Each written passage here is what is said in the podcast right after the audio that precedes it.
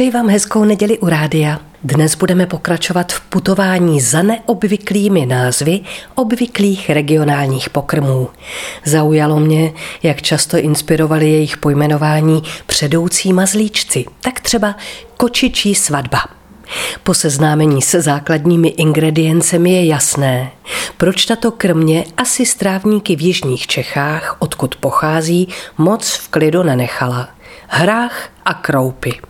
Ovšem svatebně dochucené cibulkou, česnekem, slaninou, kmínem a majoránkou jsou k nakousnutí. Pardon, k zakousnutí. A na pořádné svatbě nemůže chybět tanec. Po kočičím tanci vznikem schocka ale udeří ještě větší hromobytí. Základem jsou totiž znovu kroupy a pro změnu vylepšené kysaným zelím.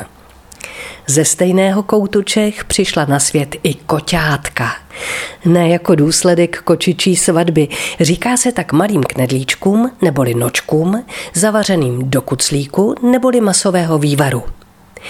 Z jiného soudku, ale stejného regionu je máčedlo.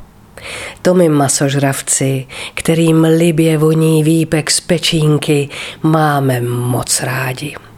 Nejradši s čerstvým v něm máčeným chlebem. Vsadím se o plný talíř, že obliba této dobroty je celorepubliková, od Aše až po Bukovec. Na naší svatební cestě se zastavíme v Podkrkonoší. Rozcuchaná nevěsta se tam říká pokrmu z brambor, ze kterých se vařilo od pondělí do neděle a tak vynalézavost kuchařek v receptech i názvech byla bezedná.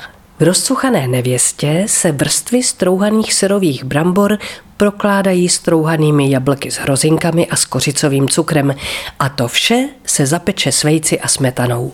U brambor a pod krkonoší ještě zůstaneme. Flejška hedvábnice není pohledná svatebčanka, ale kinutý koláček z bramborového těsta. Stejně jako sejkory nejsou ptáčci, ale obdoba starého známého bramboráku. Kantoráky si zřejmě často kuchtili krkonoští učitelé, tedy kantoři. Do těsta ze syrových brambor zabalili další hojně užívanou surovinu, sušené švestky a vzniklé knedle, hojně posypané strouhankou, podávali se zelím. Rampepurdu si možná pamatujete z Poláčkovy knížky nebo televizního seriálu Bylo nás pět, ale co je to rambulice? V Podkrkonoší ji vařili z plodů ovocných stromů s mlékem, cukrem a skořicí a zajídali hm, čím jiným než bramborami. Podobného složení bylo i sleské nebe, uvařené z jablek či hrušek, ale touto omáčkou se přelévalo nedělní uzené s knedlíkem. Jakmile nás svatební cesta zavede do Polabí, můžete si typnout, co je modrý vole s procesím Nejde o důsledek sváru svatebčanů s pokusem o vraždu škrcením, jak by se z názvu mohlo zdát, ale jsou to malé knedlíčky, maštěné sádlem a sypané mákem a cukrem. Dalším poněkud zavádějícím pojmenováním je plivačka – Mariášníci dobře vědí, že plívy značí karty nízké hodnoty. Ano, jde o malé ryby a právě z podměrečných rybek se tahle polévka vaří v kraji rybníků jižních Čechách. Na závěr jsem si nechala ne staročeský, ale novočeský recept s názvem sloní žrádlo. Ujal se za mého mlada.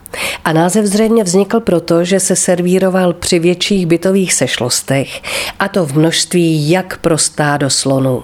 Jde o pomazánku ze salámu, okurek, křenu, cibule, kečupu a strouhaného síra s tatarkou či majolkou jako pojídlem.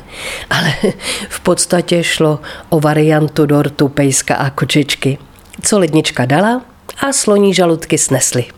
Tak vidíte, kolik chutí, vůní a jmen má naše rodná zem. Lidová tvořivost je bezedná. Ať si dnes dáte k obědu cokoliv, dobrou chuť přeje vaše Marie Tomsová.